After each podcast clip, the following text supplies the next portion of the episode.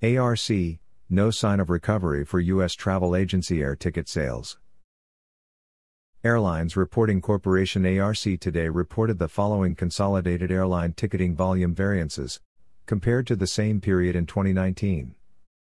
These totals represent sales generated by U.S. travel agencies and processed through the ARC settlement system. Data figures are for the 7 days ending January 17, 2021. Tickets issued for all itineraries. 7-day period ending ticket variance versus same week 2019 sales variance versus same week 2019 December 27, 2020 63.7% to 76.3% January 3, 2021 72.6% to 82.9% January 10, 63.1% to 77.0% January 17, 71.7% to 83.3% 52-week average minus 66.19% to 74.88%. Variances in tickets sold by segment for all itineraries.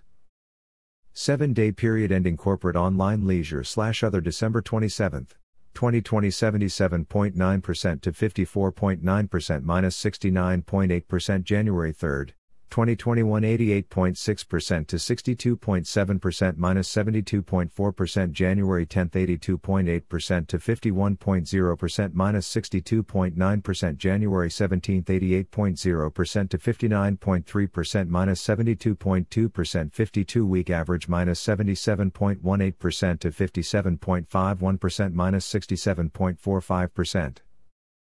Notes. Results are based on weekly sales data ending January 17, 2021, from 11,363 U.S. retail and corporate travel agency locations, and online travel agencies.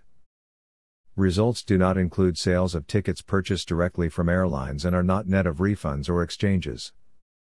Total sales are equal to the total amount paid for a ticket, which includes taxes and fees. Additional notes.